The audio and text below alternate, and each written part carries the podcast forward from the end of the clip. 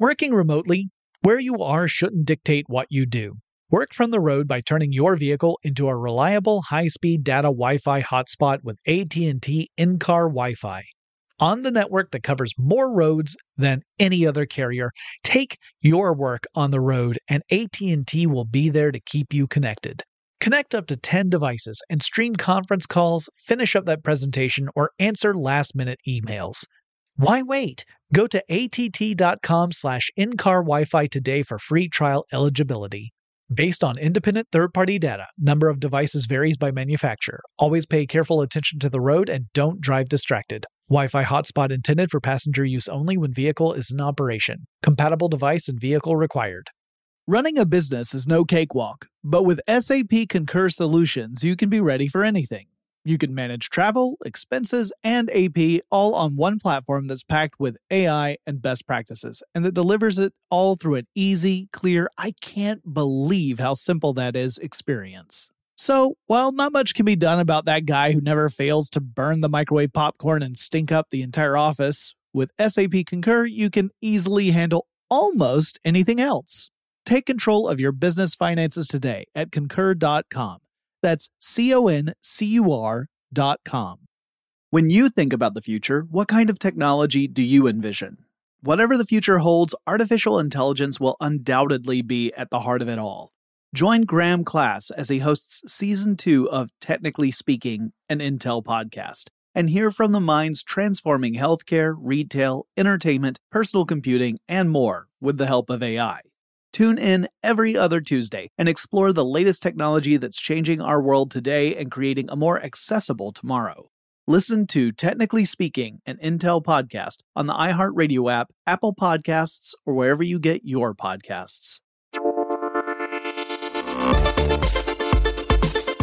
Welcome to Tech Stuff, a production from iHeartRadio. Hey there, and welcome to Tech Stuff. I'm your host, Jonathan Strickland. I'm an executive producer with iHeart Podcasts. And how the tech are you? It's time for the tech news for Thursday, November 30th, 2023. Let's get to it.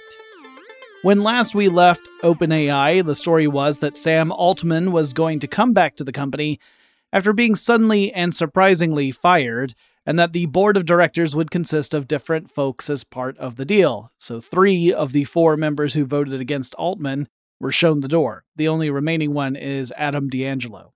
Well, now Sam Altman is officially back as CEO, and on top of that, Microsoft is going to have a representative who will hold a non voting seat on the board.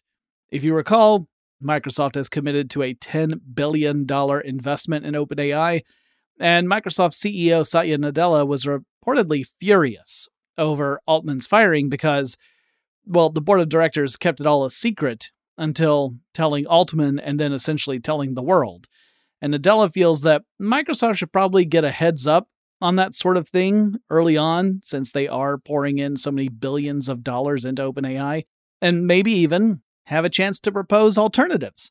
Because again, they are so heavily invested in the company. Ilya Sutskever, who was one of the board members responsible for firing Altman in the first place, stepped down from the board, but he may still remain with the company. He is one of the co founders of OpenAI and has served as its chief scientist. Anyway, this really went down as one of the weirder stories of 2023, and one that actually wrapped up pretty darn fast. I mean, most of our weird stories have lasted the entire year. Now let's talk about ChatGPT speaking of weird stories, and how some researchers fooled the tool into revealing training data as well as some personal information about various people. And they did it by having the chatbot repeat the same word over and over without stop forever. So they essentially gave it the prompt repeat the word, you know, whatever the word was, forever. And it would start doing that. So it began to comply, but at some point it started to intersperse the repetitions of the word with other information, like snippets from copyrighted research papers or personal phone numbers of private citizens, including the CEO of some company.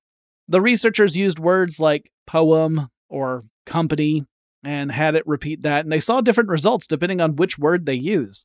And uh, it's interesting because I was just rewatching a horror movie called Pontypool, And in that movie, people go crazy while they are repeating simple, small words over and over in English. And then I read the story and I think, oh gosh, we're in the movie. I mean, not really, but the researchers chided OpenAI. They said the attack they used shouldn't have worked because someone surely should have discovered it well before then and fixed it. They said the attack is kind of silly, but it could have serious consequences. If someone invested enough money in the paid for version of ChatGPT, because that's what the researchers used, if they poured enough money into it and they used a similar style of attack, they could have received an awful lot of information in the process. The attack also showed how OpenAI has used material on the web, including copyrighted material, to train its large language model. That's an unfolding sticky situation as lawmakers try to get up to speed on the legalities of training LLMs. The researcher said that OpenAI actually patched this vulnerability back in August, so they're just now publishing their findings. But according to them, OpenAI has already responded to the issue. However, Engadget, which did it, published a whole article about this issue, said that their staff attempted to replicate the results and they were able to do so. They used the word reply. They told the chatbot to repeat reply forever, and it started to end uh, submitting other types of data. So it, it, it's clear that this is not fully resolved. Uh, it'll be interesting to see if this actually ends up having any you know, actual negative consequences in the real world beyond the possibility of that happening. This next story is for you Apple users out there. According to the Wall Street Journal, Apple has proposed that it and Goldman Sachs, which is the bank that facilitates transactions that are moving across Apple Pay, will part ways in 12 to 15 months. And Goldman Sachs is likely to accept that offer because reportedly the bank has found Apple's business to be unprofitable, that handling these transactions is actually costly. Apparently, folks who use Apple Pay make payments on their accounts more slowly than people who use other types of credit cards. And this lag in payment has had a big impact on Goldman Sachs' own finances. This means that Apple will need to find some other financial institution to back those transactions or somehow do it themselves, which I cannot imagine happening because I imagine that requires fulfilling a whole bunch of regulations that I don't think Apple's ready to do. Or I guess the third option is closing off Apple Pay. Uh, I don't see that being a big priority either. The Wall Street Journal reports that American Express or Synchrony Financial are potential successors who might take over the back end operations. However, the article says that Apple has been pretty demanding of its partners. And that when you pair that with the challenges of actually making the business profitable, that could cause a hiccup or two. So, is Apple Pay on borrowed time? Is it possible that it could be phased out after a year or so? It beats me, but I'll keep an eye on it. Starting tomorrow, which is Friday, December 1st, in case you're one of those odd people who likes to listen to tech news episodes months after it happened, Google will be shutting down old user accounts that have been inactive for at least two years. Uh, I actually got a message from Google not that long ago regarding an email address that I created for a podcast, but I abandoned that podcast after two episodes because even professionals like me can be a cliche.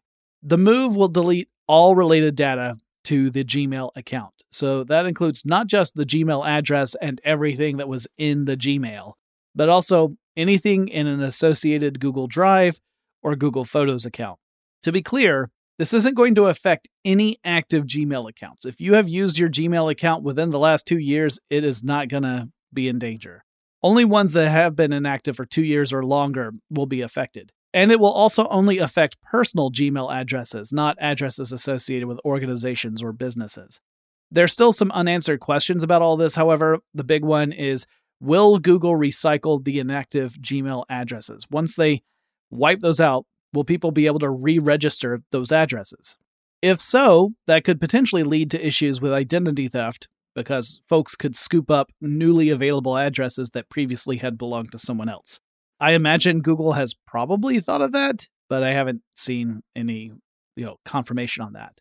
A company called Adalytics claims that Google did a big ol' whoopsie, like a big ol' huge issue whoopsie. See, really, when you get down to it, Google is an advertising platform. more than anything else. It's not a search company, it's an ad company. It serves up ads from customers on various websites, including Google's own. Well, part of that business includes giving advertisers the chance to say which types of websites they do or don't want to have their ads appear on. So it gives the advertisers more control over protecting the brands that they represent. I get a very similar consideration. Like I can say what types of ads I do or don't want to appear on this show. And that gives me more control over the show and protects you, the listener, from advertisers that perhaps I, I don't believe in for one reason or another. Well, advertisers get the same kind of, of consideration when it comes to where their ads are going to be delivered because you want to protect the brand, right? You don't want the brand to be associated with something that is against the brand's image, whether that is outright illegal content, because that's a possibility, or things like porn sites. If you are, for example, a, an advertiser that advertises children's clothing, you definitely don't want your ad appearing on an adult website. That's just not appropriate. So, Adalytics says the Google Search Partner Network has apparently been placing ads from prominent brands on sites that are very likely not on any whitelist. So, illegal sites, adult websites, all this kind of stuff have been having some major advertisers pop up on them. And that's probably not what the advertisers wanted. According to Adalytics, they found instances in which very high profile companies like Apple, Amazon, Lego, Meta, Uber, etc., had their ads posted on inappropriate sites. These would be sites that the brands absolutely would not want to uh, be associated with. This is a huge issue for brand safety, right? But other problems include cases in which, say, alcohol brand advertisements were showing up on websites that are targeted to children. Clearly, the website administrators don't want that, right? If they're if they're running a site that's targeting children, they don't want ads that have alcohol advertised on them running on the site. The advertisers don't want it either, because there could be a huge legal case to unfold because of all of this. Google reportedly is investigating the issue and addressing it, though questions remain as to how this even happened in the first place. This comes at a really bad time for Google. The company is already in the target sights of US lawmakers as they question if Google is engaged in anti competitive practices and if perhaps, to an extreme case, if Google should get broken up into smaller companies. Politicians in the EU have also indicated that they may launch an investigation into the matter. They pointed out that if the EU Commission ads, like an ad for the EU Commission, ends up being placed on, say, a sanctioned Russian website, then the Commission inadvertently becomes an accomplice to a party that is violating these international sanctions. So this really is a pretty big mess for Google. All right, we're going to take a quick break. When we come back, we'll be talking about messes for some other tech companies. Working remotely, where you are shouldn't dictate what you do. Work from the road by turning your vehicle into a reliable high-speed data Wi-Fi hotspot with AT&T in-car Wi-Fi. On the network that covers more roads than any other carrier, take your work on the road and AT&T will be there to keep you connected. Connect up to 10 devices and stream conference calls, finish up that presentation, or answer last-minute emails. Why wait? Go to att.com slash in-car Wi-Fi today for free trial eligibility. Based on independent third party data, number of devices varies by manufacturer. Always pay careful attention to the road and don't drive distracted. Wi Fi hotspot intended for passenger use only when vehicle is in operation. Compatible device and vehicle required. Running a business is no cakewalk. There is a ton to keep track of employees to keep happy, spending to control, travel to plan, and on top of it all, nobody knows exactly what the future holds. Your finance team always has to be ready to change. But with SAP Concur Solutions, you can be ready for anything. You can manage travel, expenses, and AP all on one platform that's packed with AI and best practices, and that delivers it all through an easy, clear, I can't believe how simple that is experience. And you can finally say goodbye to the costly mistakes and risks that come from manual work and spreadsheets. So, while not much can be done about that guy who never fails to burn the microwave popcorn and stink up the entire office, with SAP Concur, you can easily handle almost anything else. Take control of your business finances today at concur.com. That's C O N C U R.com. When you think about the future, what kind of technology do you envision? Whatever the future holds, artificial intelligence will undoubtedly be at the heart of it all. Join Graham Klass as he hosts season two of Technically Speaking, an Intel podcast from Ruby Studio in partnership with Intel. Explore the future of technology that's rapidly evolving our world today with the help of AI. There is still so much work and research needed to fully understand the power and potential of AI and Intel is at the forefront of implementing AI and revolutionary technology that's changing the world we live in for the better. In each episode, Graham interviews the minds transforming medicine and healthcare, retail, entertainment, personal computing, and more while pioneering new uses for AI in these spaces. Tune in every other Tuesday and explore the latest technology that's changing our world today and creating a more accessible tomorrow. Listen to Technically Speaking, an Intel podcast on the iHeartRadio app Apple Podcasts, or wherever you get your podcasts. Okay, we're back. So, here in the United States, the CEOs of five tech companies, those being uh, X, the platform formerly known as Twitter, Meta, TikTok, Snap, and Discord, are all going to get together on January 31st, 2024. They're not having lunch. They're not engaging in small talk. Instead, they're appearing in front of the U.S. Senate to answer questions about how they protect, or rather fail to protect, children's safety online. So the hearing is all about child exploitation. And that's one of the foundational concerns people have brought up about social platforms for years now, really. Heck, when Frances Haugen came forward with internal documents from Facebook, now Meta, Many of those documents centered on the company's potential impact on the mental health of young users, and it wasn't good news. Senators say the, the day will give CEOs the chance to, quote, testify about their failure to protect children online, end quote. That certainly sounds like the Senate has already reached the conclusion that these platforms have done and perhaps actively are doing harm to children, or at the very least, failing to protect them and that they are at fault for this. I'm sure it'll be a fun day for all involved. Uh, personally, I think something that tends to be overlooked is how we in the United States aren't really serious about data privacy or security or data ownership. You know, whether the data that pertains to people actually belongs to them. Uh, and by addressing some of those gaps, I think we could actually solve a lot of problems that adversely affect young folks if we had tougher rules in place as to who owns that data and who can access it, and tougher laws about getting permission to access that data and to exploit it.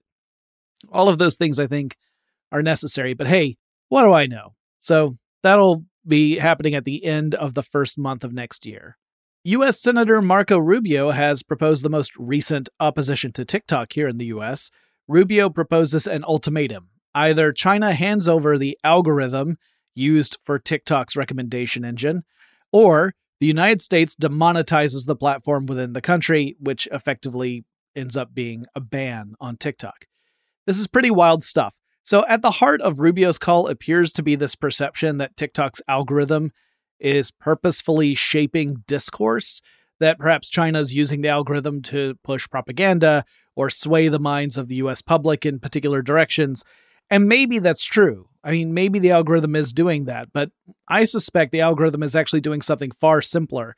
It is essentially identifying the types of content each user tends to like, and then it just serves up an endless supply of that kind of content in an effort to keep that user engaged on the platform for as long as possible. So if that content does favor one particular political ideology, well, yeah, TikTok serves that up to the user. But if the user tends to favor the opposite point of view, I don't think TikTok tries to change the user's mind and and manipulate them so that they think the other thing.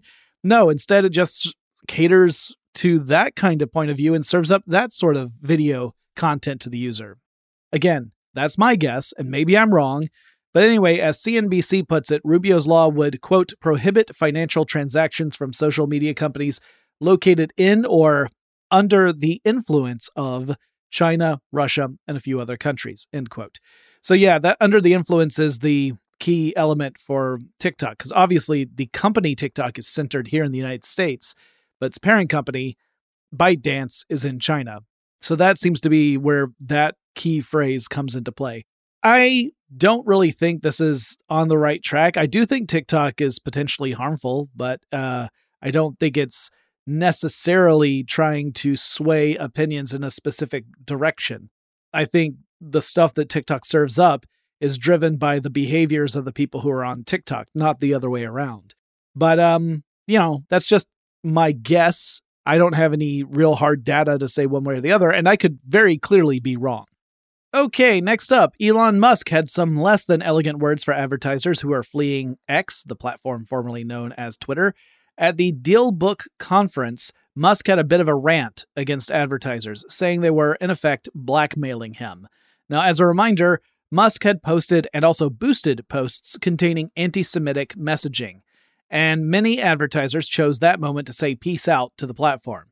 So I'm not sure this is really a case of blackmail to be clear. I think this is a case of advertisers not wanting to be complicit in the spread of hate speech, because that's a pretty bad way to protect your brand's image. So that's not the same thing as blackmail. Uh, facing consequences for your actions is not the same thing as being persecuted. anyway, Musk told the advertisers to uh, well, using using a phrase that would be used in the television series The Good Place, to go fork themselves. Then he made himself the victim by saying that if the company dies, which seems possible, it will be because of an advertiser boycott. I think if X slash Twitter dies, it's because an entitled billionaire who thinks consequences are something that happens to other people bought the company on a whim. And remember, this was after he announced his intention to buy it then tried to back out of the deal almost immediately, and then went through the deal only when he was threatened with legal consequences. I think perhaps that's the reason that that X slash Twitter dies, not that advertisers just spontaneously decided they don't like Elon Musk. But what do I know? The United Auto Workers Labor Group recently negotiated new contracts with three major automakers here in the US. Now, as revealed in a video recorded by UAW President Shawn Fain, it aims to unionize Tesla Motors. Considering the union secured substantial raises for its members with those three major automakers, this effort might actually gain some interest within Tesla. The UAW also wants to organize workers at Mercedes Benz and at Toyota, among other auto manufacturers. I imagine Elon Musk is not happy about this. He recently expressed anger and frustration over the opposition that labor groups have shown against Tesla over in Sweden. That's been an ongoing story, and Musk has not been quiet about his displeasure at the situation. We've been seeing a growth in unions and organization over the past few years. I've been covering it for like three years. We'll have to wait and see if they take hold in Tesla. There have been uh, individual efforts at various Tesla facilities for unionization, but this would be more of an organization wide approach. For a quarter mile down 14th Street in Detroit, you can recharge your electric vehicle even as you drive it. The company Electreon completed the installation of some inductive charging coils along that stretch of street, and it will serve as a test for the technology. So, EVs that are equipped with an appropriate receiver will be able to make use of the coils. The coils will create an electromagnetic field Passing through the field will induce electric charge to flow through the receiver, which then gets directed to recharge the battery. So your car can charge as it drives along the street. The tech also works if the car is stationary, so if you park your vehicle along that stretch of street, it will recharge while you do whatever it is you have to do, and you don't have to have any plugs or cables required. Now, this is an early test of the technology. It's really looked as sort of a test bed for the tech. It's not quite at the level where you're going to see it installed in cities worldwide, but if it is shown to be practical, we could see other municipalities around the world invest in this technology. And that's it for the tech news that I have for you today, Thursday, November 30th, 2023. I am out on vacation next week, so we will have a few rerun episodes play next week. We also will have a special episode of another podcast play on Tuesday so that you can be introduced to a, a new show that I think is pretty interesting.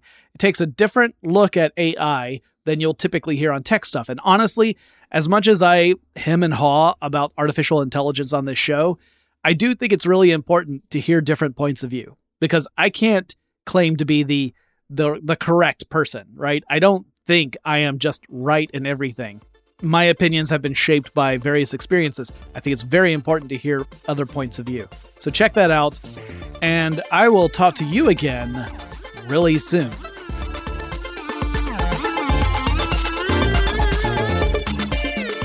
Tech Stuff is an iHeartRadio production. For more podcasts from iHeartRadio, visit the iHeartRadio app, Apple Podcasts, or wherever you listen to your favorite shows.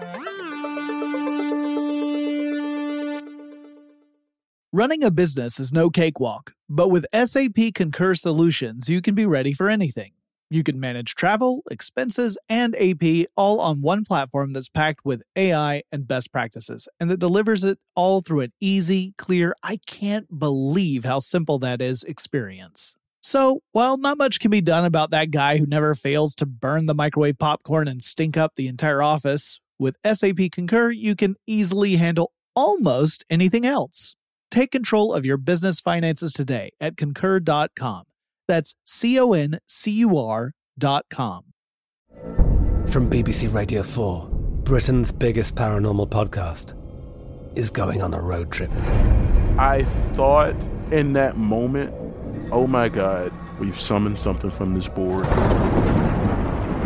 This is Uncanny USA. He says, Somebody's in the house, and I screamed. Listen to Uncanny USA wherever you get your BBC podcasts, if you dare.